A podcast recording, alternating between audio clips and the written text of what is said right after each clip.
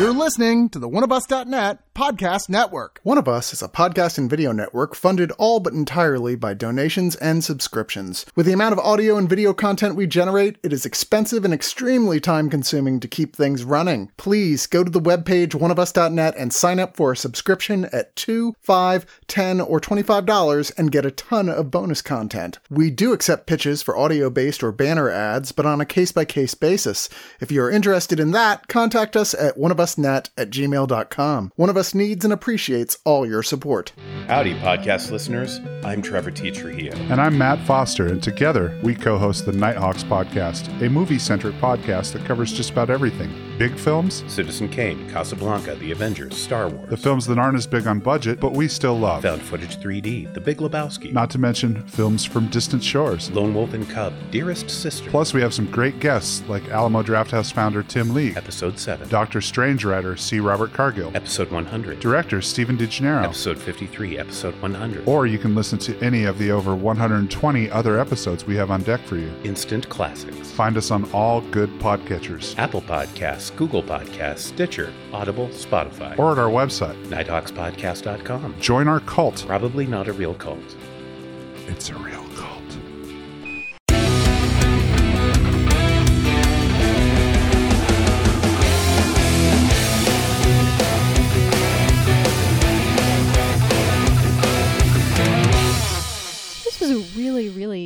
Interesting one. I I haven't had a quite such a nail biting, armchair gripping experience watching a movie like this in, in quite some time. What about you guys? Leave it to South Korea, eh? Yeah. Right? I haven't had such a nail biting time watching something since I watched uh, Hush, and before that, since I watched I Saw the Devil. I see where you're going to come in on this. Luane, weren't you on the review with me for uh, Come See with or Come See for Me or what, what was the name? Yeah, see for me. Yep. Yeah. Yep. We are, of course, talking about uh, Midnight, the South Korean thriller that's coming out very soon. And I am Rose. With me is Matt, Hello. Luane, Hey, how's it going? and Trevor. Hello. Hey. This was originally slated to release in 2020, but of course, you know, uh, so it's kind of been sitting on the shelf for a little while. It got some uh, festival releases last year, and now it is preparing for its uh, US, I guess, streaming release now here in 2022. Directed by Kwon Oh-sung, stars Jin Ki-ju as Kyung Mi, who is a deaf girl, well, a, a deaf young woman who works as an interpreter for what, like a, an insurance company or some kind of a call center. She lives with her mother, who is also deaf. She is played by, please forgive me if I butcher these names. I have them written out phonetically, but I'm sure I'm still going to mess a few up. Gil Hae Yuan, Yuan, uh, as her mother, who is not actually given a name in the film. They just kind of live a very quiet life together. They find themselves the target of a psycho serial killer who's just wandering the streets, played by Wee Ha Jun as Do Sik. Uh, and he is. Uh, it took me a while. It was like his face looks so familiar, and he's the uh, really handsome cop brother from Squid Game. Oh, Yeah, it's that guy. holy crap. Watching everyone's jaws drop right now. yep, that's the dude. I knew I had seen him somewhere before. Yeah, and it is a complete 180 from his role on Squid Game. He's superhero James Bond cop to just complete psycho shithead, which he does very, very well. I mean, he was creepy. There is a superhero action cop in this movie, though. Don't be alarmed. Yeah, That's yeah, true. That is It's just uh, not him this time. Park Hoon playing a, a brother to uh, Kim Ye Yoon, uh, who is their brother and adult brother and sister in a setup that I'm not uh, like. I wasn't sure if she was supposed to be a teenager or not, but nevertheless, she's in the care of her adult brother, and they kind of have a squabble about her going out, and he's like, "You're not going out wearing that." Uh, okay, well, you can wear that, but be back by 10 o'clock. No, I'm coming back by midnight. um, and she finds herself kind of the serial killer's uh, victim, although not quite dead. And it's it's these four people who have otherwise would, have never met and caught up in, in the web of this one psycho. Yeah, it was interesting to see the the port- particularly after having seen some, well after something like Coda just came out here recently. It was the movie I watched immediately before this, so that was a rough transition for me. yeah, it was. It's very different tonally. it was also interesting because they're clearly using, I guess, Korean sign language. None of mm-hmm. it looked familiar, so that was its own sort of thing. But it, it's interesting to see their hearing impairment is a plot element but not i don't know like it's treated as a natural thing right Yeah. there's not a lengthy discussion about it or anything and i actually got kind of a kick out of their the the mother and daughter's interaction because they're talking about taking this trip and the daughter's like hey i invited you i'll pay for it and the mother's like i can't hear you what i you know yeah, like their um, chemistry was so great. they're Just the so way good that together. they, they were playful and everything. I mean, you you got the vibe that these two are each other's best friends. It, it Oh, was yeah. precious. and uh, the, there's little little things throughout. They've got like this little, essentially a sound detector that shows a little. It's like a sound meter that they can tell, like when they're driving, you know, the approach of vehicles or whatever. That actually is put to very interesting use in this. Uh, Yeah. particularly we, when we get into the cat and mouse stuff as it gets further along. So it was interesting to see that used within the plot in a sort of naturalistic way instead of making a huge deal out of, oh, these characters, you know, whatever. It's an element of the story that actually makes a difference in how the story operates. Yeah, it was very well, very respectfully integrated, and it's a perception that you don't not only don't often see very much in movies, but one that is handled as well as this. And it was also sort of interesting at one point when they interact with, I guess it's whatever the modern Korean equivalent of a police call box is. hmm that just apparently are out in public. Of course, there's somebody who responds to it as if it's a 911 call, but they can't hear what they're saying and can't Yeah. communicate with that individual. I would kind of like to know, like, is that real? Because that could think that so. could just be a conceit the guy threw in the movie, and and and the four of us would never know, right? I don't know. So- I, I spent some time looking into it, trying to determine, because I was even trying to figure out what the hell you would even call it. Because it's not literally a call box, it's like a call tower or something. It turns out that Google still only has certain things it'll pick up when you say things like police call box Korea. It'll tell you all about the militaristic structure of Korean police departments, but doesn't really give you the information you're looking for on that particular. Good job. well, and I have to say, just in general, this movie's background was kind of inaccessible. Because coming out of Coda, my question, of course, is well, I wonder if if these actors are deaf. Mhm. And so I'm trying to look up biographic information. I'm trying to look up information about what this movie is using for its sign language. And I'm finding Yeah. nothing. And unfortunately, uh, the press notes that we got from the studio uh, didn't tell us anything either. yeah, But I am just a sucker for South Korean thrillers. This is not breaking any new ground. This is not the best South Korean thriller I've seen in a long time. This is just a good South Korean thriller. And I have come out on the show before as being a real sucker for these differently abled thrillers a la Wait Until Dark or Hush or See For Me. This really had me in the pocket, and I was really pleased because at no point during this movie did I know where this was going. At no point did I know who, what, you know, where the stakes were going to end up, who was in danger, who wasn't, who was safe, who wasn't, uh, how these stories were going to intersect. And so it kept it really interesting for me, which kept me engaged. That's always a plus. And then it's just kind of a tight little thriller. There's lots of setup and payoff, there's lots of visual cues. Uh, there's some interesting sound choices made throughout the movie. Not necessarily on the level of a uh, what, what was the Riz Ahmed movie that came out last year, uh, the drumming Sound movie. of Metal. Sound, Sound of of Metal. Like it wasn't on that level, but it was just some interesting sound choices that they made to convey deafness or how deafness would play to an audience. Well, and they have they have some some noise detectors. They're supposed to tell them like if someone's knocking on the door of their house, and they end up being used almost like a cheesy radar feature in a video game. And that was kind of cool. But again, that's something I would like to know: is that real? Sure. That's my reminded me- shortcoming, not the movies. You know. Yeah. It reminded me of the clicker thing that they used in that See for Me, yeah. using the, the, the cat collar as a, or, and then later a radio as a tracker for the, Well, and what's great about this is you see them set it up. It happens at a tense moment in the movie that is just totally superfluous to the actual plot. It's a moment of misfortune is avoided using one of these devices so you understand what they are. And then it's like oh i see how they're going to use this. It's kind of like it's going to be like uh, aliens and it- it's pippin and it's right on top of you i get it. But then the movie then takes it a step further and turns it on its ear because the killer figures out that that's how she's using it. So he is then able to in turn manipulate that to his advantage and it's a fun little cat and mouse. Yeah, that God, that whole sequence was just. you you had compared it to um, Wait Until Dark, which is one of my favorite movies, and yeah, it, it's this is probably the most comparable to that in terms of just the amount of tension they were able to wring out of the audience, just constantly. Just, I love it. You know, I have pros and cons here. I thought the killer himself was really creepy and he played his part well. And I liked he was very slippery and infuriating and like t- he almost gets arrested at one point and he just goes willingly and talks and tap dances his way out of it. And all that worked for me really well. This movie does have a couple of examples of, you know, the guy's chasing you, you push him down so you just run when you could finish him off. And it- Yeah. it has Yeah. it has one of the worst incidences of that to the point that it really makes you go, "Oh, they realized it would just be lame if it ended right there, and it wouldn't it wouldn't vind- it wouldn't vindicate the actual characters."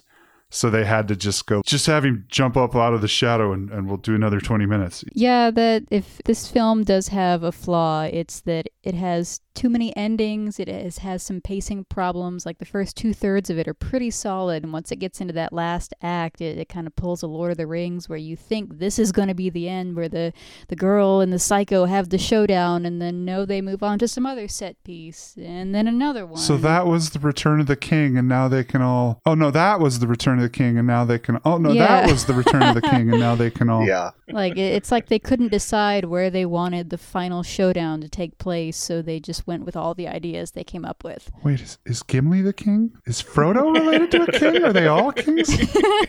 Is it a whole? They're all they're all kings of their respective. Is it a whole band of kings? The real strudel baker is when you're trying to figure out which two towers are the two towers. Oh my god.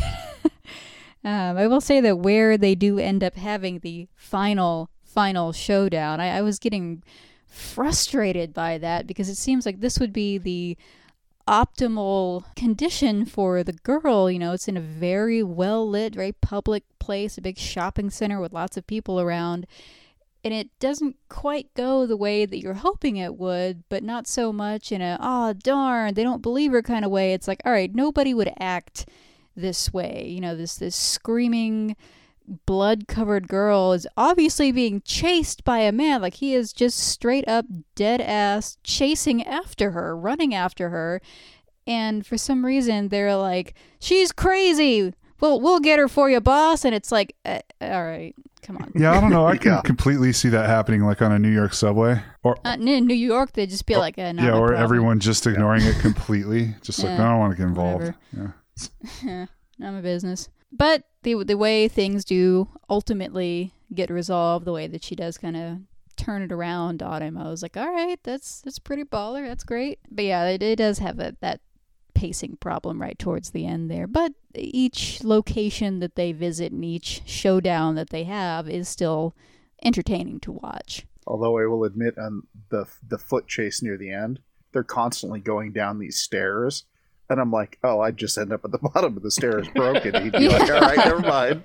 Somebody has to trip. This is unwatchable. Yeah. I was a little worried that I wasn't going to completely buy into the villain because he's he's almost on this flight of Icarus to get as close to the investigation into his crimes as he can get without giving himself away. And I was worried that that wasn't going to play, but I was kind of surprised throughout the whole movie that they were able to really make it work. Yeah, because that that would be a thing, you know, with someone with that just level of psycho psychopathy that he has. That yeah, they they taunt the police, they try to keep on top of it and all that, and so that tracked pretty well. And every time he's right there in the room with the cops, almost confessing, but not really. You're just like he's right there, get him. That happens in real life. You had your your Ed Kemper, Wayne Williams, Gary Mhm. Ridgway. There's the other dude that taunted the cops. The Zodiac. Yeah, yeah, and a lot of them even like are caught because they're in the they're in the crime scene photos. So I, I buy that the dude would do that because it's part of his character that he has a lot of like unwarranted intellectual superiority complex, you know? Yeah. Oh, sure. There's no way they'll catch me, even though I've been photographed at every single crime scene. Well, it, it also adds to the suspense in that we all know he did it, and very often, uh, you know, by that by that point, the main characters know he did it, but can't communicate to anyone in an effective way. This is literally the guy right here. yeah. Well, and I think that's the answer to your question about the end of this, Rose. Is there's just a, a theme here that is shot through where these women do not have credibility because they're disabled. And not only is it a, a hurdle just to get over to communicate something, they are kind of held as being suspicious or being not intelligent or being kind of a hardship. There's a need to pass this off and dismiss them more so than they would be if they were hearing people, I think. Yeah, which is unfortunately a reality. I mean, that was very on point, you know, with, with that kind of social criticism. Because there are there are some people who just treat them like normal, like one of her coworkers signs things to her and all that. But yeah, one of the run-ins they have with the cops, he's just like, ah, all right, yeah, write it down. Let me read it. Well, and and there's a scene very early on where she basically goes to this dinner party, Oh, that was whatever it was, with the the upper management and some of Mhm. their guests. And there's an entire thing about her inability to communicate, and then the things that she is communicating that nobody else understands about the experience. And it's like, yeah, you're just a novelty to a lot of these people. And you're kind of a nuisance because we can't tell what you're doing and we know that you're saying something about us. Yeah, that part was really funny. We're like, oh, look at her. She's she's saying she likes it. Meanwhile, she's like, go fuck yourself, right to his face. Yeah, very, very, very minimized at work. And I'm kind of glad they didn't lean into that too hard because I sort of don't like narratives where people find themselves by surprise. Like, oh, you were hunted and killed by someone that shouldn't have done that to you, but at least you were empowered by it. I don't, I don't always love those those narratives, you know. Yeah, But it's very Sansa Stark. I'm a better person because of all the trauma I went through. It's like I like that a lot mm, better when it's a when it's a person versus nature plot. Yeah. Um. Well, should we get into final thoughts? Luane, why don't you start us off? It's pretty straightforward. It looks good. It sounds good. It does a few interesting things with sound, given the characters, but doesn't go really wild. You know, it's it's not Sound of Metal or some of those others. The serial killer's methodology seems really weird to me, but I guess I'll just chalk that up to Korean psychopath because I don't understand them most of the time when I watch these thrillers. I think in the end, I liked most of this more than I didn't. There's some bits that we've all talked about near the end that we don't want to get too far into that don't always hold up as well. So I guess we'll go 3.75 out of 5 police call box tower robot thingies, Thingies. whatever those were. Right on, uh, Trevor. Like I said, I'm kind of a sucker for South Korean thrillers, and if you are too, this is going to be very in your lane. And I would even say that this is a super accessible South Korean thriller if this is something you are considering maybe getting your toe into. It is a little overlong, but I still wasn't taken out of the movie worrying about it. By the time I was to that point, the movie had ended. It walked me down a few false paths where I let myself breathe and then I had to catch up again. And that got a little annoying, but it wasn't one of those rip you out of the movie, Jesus, what, you know, checking my watch. Wasn't one of those. This is not as good as, say, I Saw the Devil or The Man from Nowhere or Old Boy. Like, it's not punching in that tier, but it is a very serviceable fun South Korean thriller. I don't know how to how to judge performances by uh, hearing people playing deaf roles. I'm just not good at that. That is something that kind of raised my eyebrow. Uh, so I guess that's something if if that's on your no fly list or if that's something that's going to bug you, that's something you should be aware of. But overall, I really enjoyed the performances in this, uh, just as a layperson. At the end of the day, I am going to give this 8 out of 10 lone white high heel shoes. Slowly clattering down an alleyway. That's right. And I did say 8 out of 10 lone high heeled shoes. Figure that one out. All right, Matt. I don't know. I come down at about the same place. This is serviceable and it's worth a stream. I do think the production and the photography are great, and it's very it's a very tense movie. Action's very cogent. There is a a likable second protagonist. I didn't. I honestly like not to go full social justice cleric here, but I don't know how I felt about the scenes where like the people that were not deaf imitated deaf people trying to speak out loud and not being intelligible. There's there I I, I did do some minor cringe at that.